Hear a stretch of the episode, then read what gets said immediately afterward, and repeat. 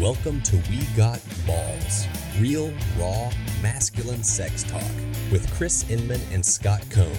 Chris and Scott both work with men who want to leave their unwanted sexual struggles in the past. They are willing to do whatever it takes to help men get curious about what drives their compulsive sexual behavior. With that said, here we go. Hey guys, we're back for another episode of We Got Balls, and we have a very special episode today. If you've been listening in, you've heard we've been talking about the topic of sexual abuse. And one of the hardest things to do when we're talking about sexual abuse is to get particular into what what really in my experience of sexual abuse uh, is creating harm in me still today and so, uh, what we want to do, what Scott and I both want to do today, is model for you what it looks like to engage a story of sexual abuse. Now, I want to say this up front these stories are just like our podcast, they're raw and they're real and they're very personal. And Scott is going to be offering up his story today. And so, I want to honor you, Scott. Thank you for being willing to go to this place for our listeners, for yourself, and continue to do the work of uh, healing your little boy. Yeah, thank you. Um, there's a, a seriousness in this, um, but also kind of a joy and playfulness in doing this because I realize that by doing this, we're we're allowing God to kind of redeem the story and crush Satan under our feet.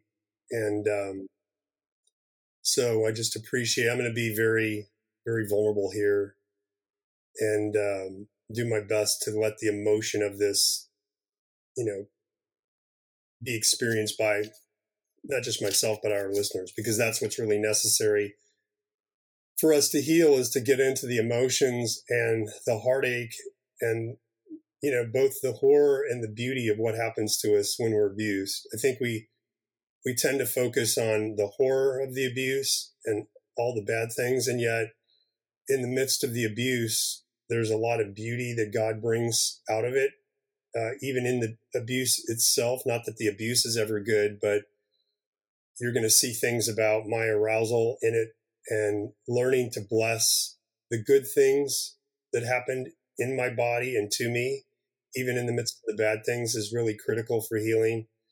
And um, also being able to bless my desires because you're going to see how my longings and my desires were ultimately what what get hijacked by evil in this story. And I'm not just talking about the evil of my abuser because my abuser has a story as well, and I want to be kind of uh, you know attuned to the fact that even though what he did to me was wrong um, he also has a story where I'm sure he was wrong. That doesn't excuse what he's doing, but it gives gives us the ability to kind of be curious and say what what happened to you that you would do this to me? And invite him to start to engage his story. In doing that i think what god wants us to do is is um, crush evil under our feet. So that's why i'm doing this um, I've worked on this story a lot, so I've done a lot of processing. We're not really processing this for my benefit today. I'm hoping that God can use this to help other men who have been sexually abused and invite them to engage their story at a much deeper level. Well, Scott, thank you. And um, listener, uh, I just want to say that because this is Scott's story and it is a real life story, it's something that happened to Scott. You may hear things in this recording that trigger you and we want to be compassionate to you as well. And if you get to a place and hearing what Scott is sharing and you're just feeling overwhelmed, you feel like you want to escape, you're having a lot of emotion in your body, you're feeling these things in your body, just turn the recording off. Uh, there, there, there's no need to push through and do the right thing um, to make sure that you you you get this fix. As Scott just shared, there are no fixes there's just being present and healing and seeing repair and redemption to our stories. And the only way that happens is if we are kind to ourselves. And we, we, and we just want to invite you to be kind to yourself today, even as you listen. Uh, because I know that's that's what I'm going to model with Scott as I'm listening to his story. My most important piece today, Scott, for you is so that you can come away with this feeling like you've been heard and seen and loved. And I know you've had that experience before in this story, but that's my role as another human being, another broken human being who has my own issues and my own place of, of woundedness. And I want you to feel that, and I want our listeners to feel that. So as we do this, this is a model for what um, can be done. Again, I want to I want to be very purposeful. We're doing this based upon a two year plus relationship that Scott and I have developed with a lot of training and a lot of um, experience doing this work. Uh, so it, it can be dangerous to share these stories just with anybody and everybody. But we do invite you, if you're curious about this work, uh, to find a trained coach or counselor, uh, a trained story group that's, that's, that's facilitated by a coach or counselor, where you can do this work yourself. Because this is what we do day in and day out with guys that we work with. We walk them into these places lovingly, kindly, truthfully, so that the healing can begin. So, as we begin, um, I'm just going to start where uh, I start with anybody that was telling a story. Scott, I just want to invite you to to take a few deep breaths and to be present in your body. And um, whenever you're ready, brother, tell us your story. Thanks. My first experience of sexual abuse occurred when I was five years old. Bruce was my abuser. He was two years older than me, and when we had moved into the neighborhood in Arvada, Colorado, Bruce was the ringleader of the boys that gathered together to welcome me by beating me up. My little brother Chris was with me and he jumped on my back or jumped on the back of one of the boys to defend me. It was a tender act of courage, but I felt humiliated. Sometime later, I was at Bruce's house playing because he had now become my friend. Hey, do you want a butt fuck? He asked. I didn't know what he was asking, so I said, What's that? We pull down our pants and lay on top of one another. It's fun. What he was asking me felt weird, uncomfortable in my body, but I wanted Bruce to like me. This was the boy that beat me up, and now he's my friend. And it sounded intriguing, asking me to do something with my naked body and his. I agreed to his invitation, and it felt good. His firm penis in my butt crack, the weight of his body on top of mine, the warmth of his skin. We switched places. I was aroused at this point and did what had been done to me. When it was over, I felt this terrible sense of doom and sinking in my chest. I recall distinctly thinking God must be angry with me because we'd done something wrong, and yet I liked how it felt. The context for this incident was some cruelty from my mother in those first five years of my life and neglect from my father. I was a sensitive little boy who wasn't into team sports like my brother and like my father wanted. I was a dreamer, creative, kind, curious, full of wonder and imagination. I loved monsters and comic books, magic tricks, dinosaurs, fossils, seashells, and chemistry. I felt a disappointment to my dad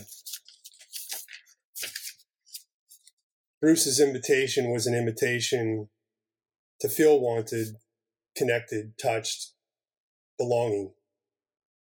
It made me come alive when we were doing it, but dropped me into a pit of shame afterwards. Male friendship and sexual arousal and touch became fused in an intensely powerful way in this incident. This event hung over my head like a dark cloud that followed me day and night from that point on. Something's really wrong with me for liking this, and if anyone ever knew, I would be rejected. In middle school, I took this fusion of sexuality and friendship and began to use it with other male friends. This continued in high school, in a new town, with a new group of friends. And while all my friends were experimenting with me, sometimes being the ones to initiate, I always told myself that I was much more into the experiences than they were. By the time I was in my senior year of high school, I had determined that I was probably going to be this way the rest of my life. And then Jesus came into my life in March of my senior year. I found someone that made me feel more alive than I did having the sexual experiences. I was 17. A month after Jesus entered my life, a Christian band performed at my high school. At the end of the concert, they gave an altar call for anyone who wanted to give his life to Christ. Then they gave another one for anyone who wanted to know about the baptism of the Holy Spirit. What's that? I thought. God has something more for me? I want it, whatever it is. I went forward, and afterwards I was paired with Ken, a man in his mid 20s, about six or seven years older than I was. Ken started to explain the baptism of the Holy Spirit, then paused and said, You know, I need a place to stay tonight, and so does one of my other guys in the band. Why don't I stay at your house and we can continue this conversation there? I knew my parents were very hospitable and would have no problem housing these guys that night. Also, remember how kind and attentive and gentle Ken was with me. He looked right in my face when he spoke to me, and his eyes seemed to communicate a care and a kind of affection. He put his hand on my shoulder when he spoke to me. We got to my house, and I put the other man in our upstairs guest room. Ken came to my room to sleep in my queen size bed, a common thing we did when my friends spent the night. We stripped down to our underwear to get into bed, and Ken said, Why don't you give me a back rub while I tell you more about the Holy Spirit? I felt immediately uncomfortable like this was heading somewhere I didn't want to go. But I ignored my body because Ken held the keys to the kingdom. And I love the kingdom more than anything else. I began rubbing his back, and after doing this for a few minutes, I could feel my penis get hard. I was afraid and embarrassed. I didn't want to get an erection. I tried to stop it. Stop it. Don't do this. But it was to no avail. I felt completely exposed. Ken turned his face to see my penis pushing my underwear out. In a quick move, he pulled his underwear off and then mine. It was like I was in a trance. I know we had some kind of sexual experience, but I don't remember anything about it. Rather, when it's over, I somehow drifted off to sleep. And I do remember feeling disgust, anger, shame, and betrayal. I wanted out of doing this kind of thing now that I love Jesus, but here I was quickly being dragged back into it. And worse than that, my desire for more of God had been what was used against me to get me in this position. I don't know how long I'd been asleep, but I woke up to the feeling of something being forced into my anus. It was Ken who had taken my underwear off again and now was trying to penetrate me. I was frozen in my body. Get off of me, I said in fury. I was angry that he had taken advantage of me like this and assumed he could have his way with me. Although I was much more muscular than he was, I didn't want to fight him to create a commotion because I was afraid that my father would come down hearing the noise and would kill him and go to jail. But to tell the truth, I was also afraid that my father would look at me and curse me with this dreaded command faggot. He despised homosexuals because he had seen one of his neighborhood boys growing up molest his younger brother and had to intervene in that situation and it created a real rupture between that family and my father's family. They never talked to them after this incident. And I didn't learn of this story until recently. But I didn't know that at the time.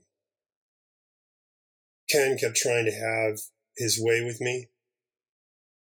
Get off me, I said again, this time with a little more force, but still quietly. Why? he asked in a mystified tone. It's like I had asked him for this and he was confused as to why I wouldn't want this anymore. And then he spoke words that humiliated me to the core of my being. You're clearly enjoying it. How did he know I was enjoying it? The room was completely dark. I had an erection. How did he know? Because he had his hand on my penis. I was disgusted that my own body had betrayed me and responded with arousal while he was doing something that I didn't want to do. In desperation, I cried out to God in my mind, Lord, you know I don't want this. Please get him off of me. And I tried one last time. Get off of me now! He finally relented. I laid there in stunned silence. He didn't say anything. I somehow drifted off to sleep after some time. The next morning was as excruciating as I had to see his repulsive face and drive him to his band's bus at my high school. I wanted to kill him. As I dropped him off, I felt such a heavy cloud of shame as I drove off. Just a month prior to this, I had such joy and enthusiasm. Now I just felt like a pervert, a disgusting little bitch who was raped and got a boner during it. How could I ever go on from this?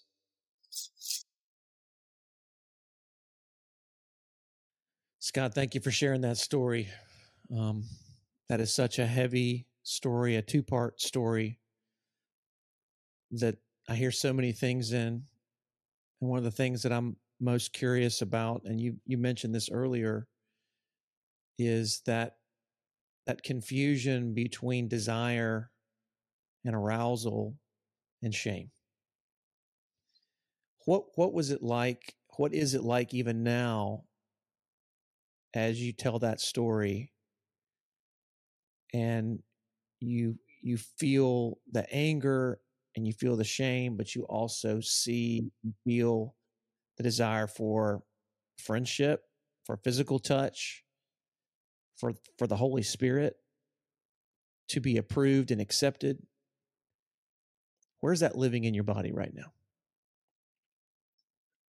Yeah, it's um I think it's I think those things fight within me at times. Mm. And um I feel like there's you know two of me at war with this these conflicting desires. Mm-hmm.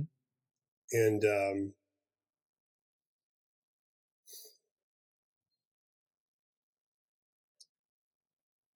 it's been very difficult for me to, you know, bless the goodness of what I experienced the touch, mm. the connection, the yes. warmth, the um, the tenderness. Mm.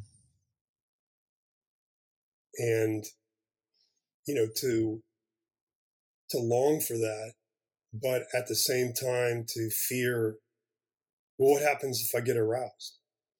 Mm. Mm. And, you know, I, um, I long for touch from my male friends, but I also am afraid of it. And I'm afraid of it because if I get aroused and they see it, what if they become disgusted with me and reject me Mm. uh, for getting aroused by their touch? On the other side of that fear is, what if this leads to a disastrous experience like happened in both of those instances where now I feel complicit, right? And the sense of complicity, which we talked about last time, you know, in sexual abuse for men in particular, our arousal is overt. You can't hide an erection. Yeah. You can't hide a male orgasm. It's all out there, literally. And so, what does that say about me that I got aroused by the touch of other men and it felt good? Yeah. And to be able to bless the goodness that was in that without blessing the whole, like I'm not blessing the abuse. The abuse was mm-hmm. abusive, the abuse was mm-hmm. evil. But my body responding with arousal and tenderness and touch is how God created me to engage the world. Yeah. And I can't be at war with something God put in me that's to bring me goodness and pleasure and beauty. Yeah. So the word that's coming up for me as you say that, Scott, is is passion. How how do you bless your passion? Because you talked about your creativity and the things that you would do when you were a boy that your parents, your mom was, you know, um, cruel to, and your dad was neglectful of, and you found that, you know, experience of connection and aliveness with the boys who were harmful to you and one of them then took advantage of you and abused you. What do you do with a boy who loves passion? A man who loves passion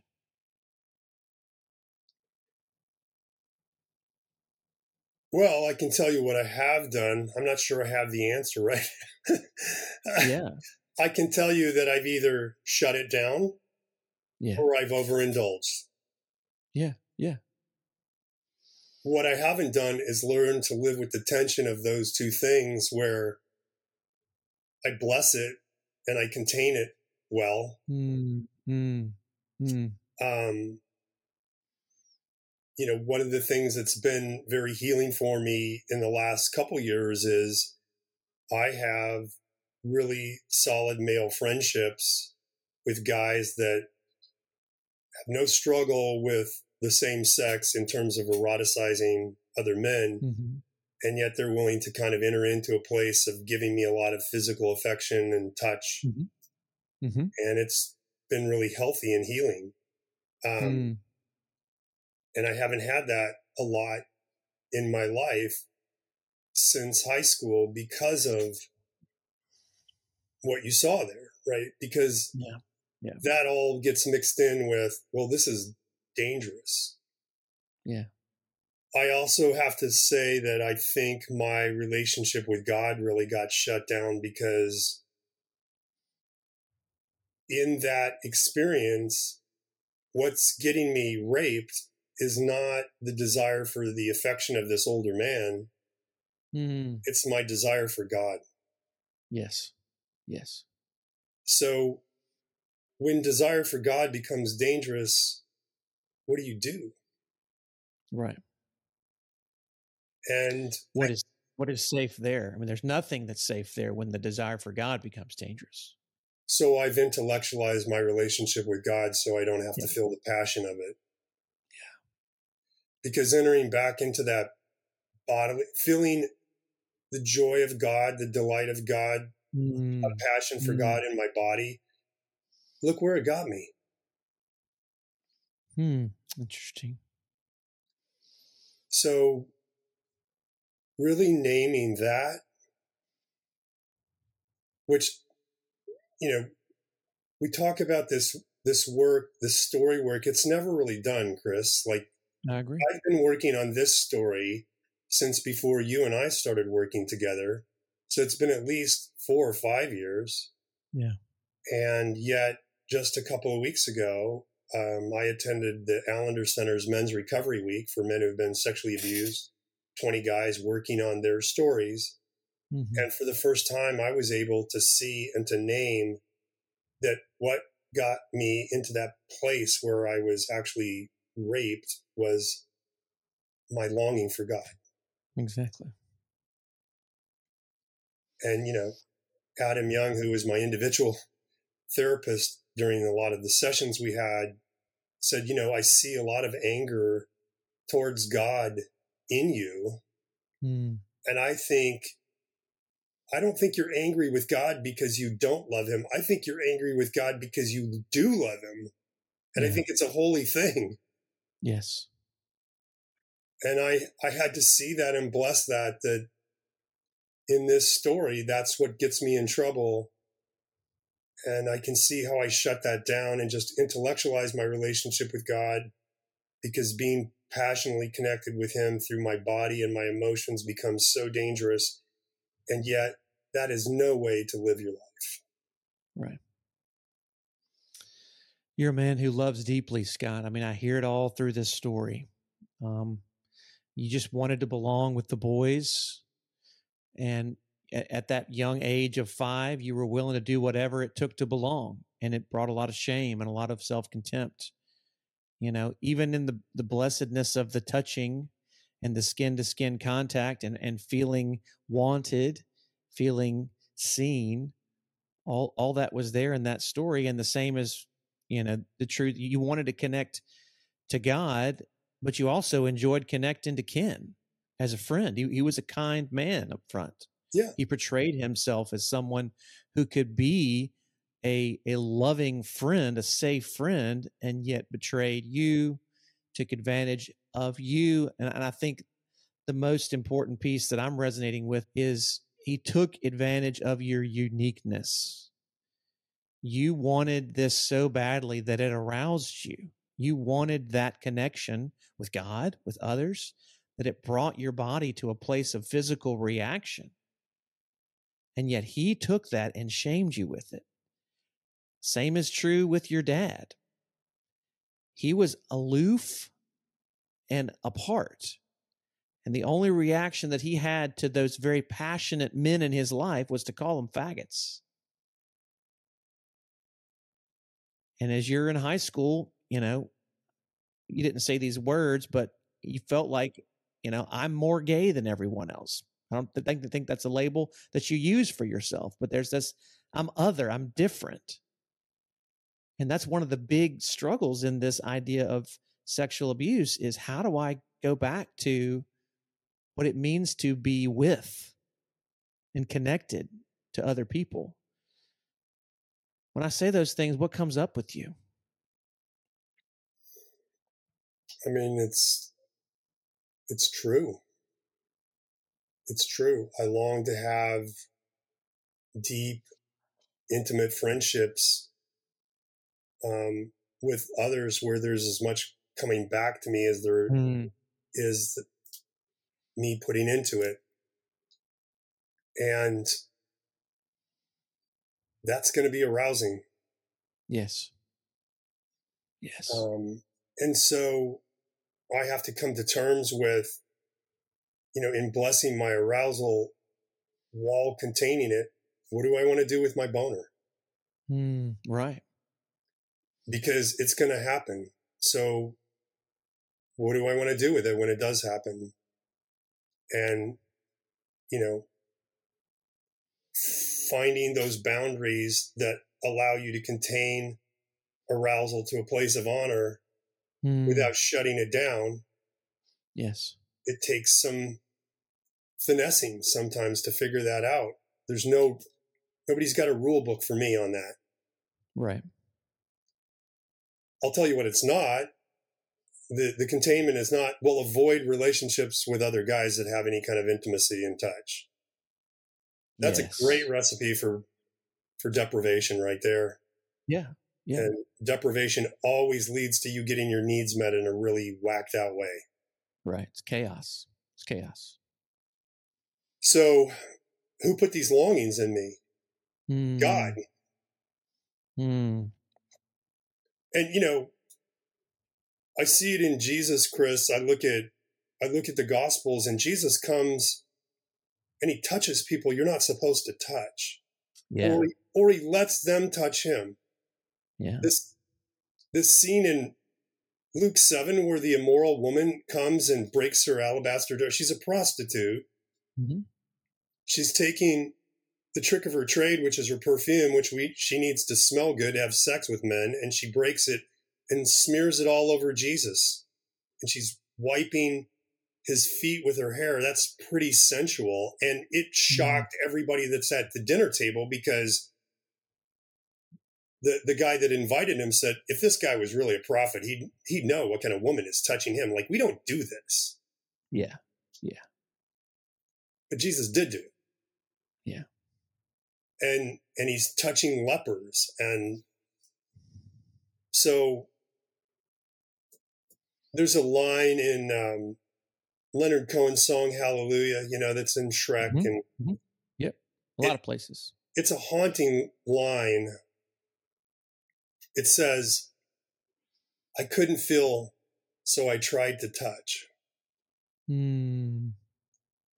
And I've just been thinking about that line for the last month as I as I went to recovery week and as we talk about all these things that happen in the abuse is like when we don't feel deeply connected with others in our lives, when we don't have that feeling in our bodies, we resort to touch. Mm. Because it's the most fundamental way in which we feel connected, all the way back to being a little baby and being held and being stroked and, and touched. And and there are so I think a lot of us live very touch deprived lives. And so yeah how do we how do we get something that's so fundamental to living life passionately as social creatures that come alive with this kind of connection in a way that doesn't have it going off the rails in right. sexual right. stuff all the time. Sure. So it's it's that tension of acknowledging the goodness of it, but also recognizing the potential it has to become a source of harm and then being creative and intentional about getting the legitimate needs met. Mm. And not feeling shame about that. Yeah. And and you, Scott, I see a man who had no a boy who had no grid for getting those needs met. There was no help. Mm-mm. No one modeled it for you. No one taught you how to um, how to do that. There was deprivation, and there was anger, and there was circumstances. The random boy, the random man, who could be there for you. To be honest, and and this is part of what I need to do with my dad. Um, some of the work I need to do with my dad who's very, very open to this now, I think, for the first time, is um, my dad used a lot of violence against me mm. at times. And what that does is it sets me up for this longing for a tender touch instead of mm-hmm. the backhand or the violent shaking or the the harmful kind of touch that I was getting. Mm. And so so much of our abuse is driven by what's going on in our family before the abuse.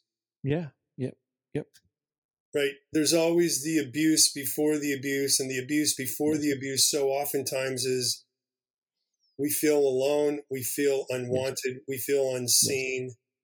Yes there's nobody that's really attending to our hearts and it mm. makes us susceptible to somebody else reading that and coming along and offering what seems like a really cool drink of water in a barren emotional desert of our lives and it's laced with just a little bit of cyanide mm-hmm. but water with cyanide in it is better than dying of thirst yeah and um,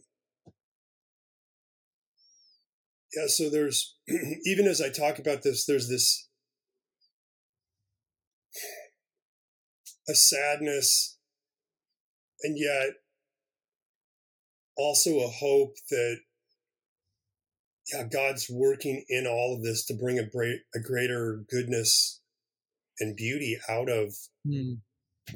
out of these ashes.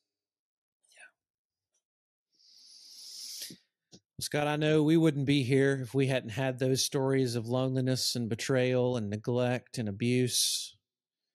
We would have just gone and lived, you know, ignorant, emotionally unattuned lives but there's a reason why we're here. There's a reason why we met. There's a reason why we're doing this podcast because we believe that these stories are critical. And I just want to honor you and thank you for your vulnerability to model for those listening what it looks like to really dig deep into a story of harm, a story of abuse. Yeah. And I say that as you know uh, a man who loves you i love you i i want you to feel loved by many so that you can begin to believe that that passion that still lives within you is so good and so beautiful and will allow you to not only experience goodness in ways that you haven't even imagined but connect with others who can you can share that goodness with and see the joy and peace and hope that you've always wanted always your whole life i mean that's what i want chris I, um, I i have seen god do that i have made mistakes with that along the way i have repented Mm. readjusted mm. and done what I can to repair and keep moving forward in that process. And keep, I keep working on my stories because yeah. there's something new around the corner. and just when you think you're done, you peel back a layer of the onion and go, whoops, there's something there, there that needs to be engaged. But um, I thank you for for being kind with me. You've always been kind. You've always been very uh, attuned to hearing my stories. You model for both me and our and our audience what it's like to truly engage our stories with kindness and curiosity. And I mm-hmm. so appreciate that. And that's what makes our friendship so safe. That's why we're friends. Exactly. And um, I just want to thank you for that. So glad to be with you. And listeners, I just want you to you to be reminded it's not about getting it right, it's about becoming whole. W H O L E. And that's what we'll do day in and day out for as long as this life lasts is experience wholeness and connection. So um, we look forward to sharing with you again on our next episode. Hope you'll come back and join us. Thanks again, Scott. Thanks, Chris. Bye, everybody. Have a great day. Don't forget to subscribe for more episodes. You can connect with Chris at pornfreemasculinity.com and with Scott at sexcessfulmen.com.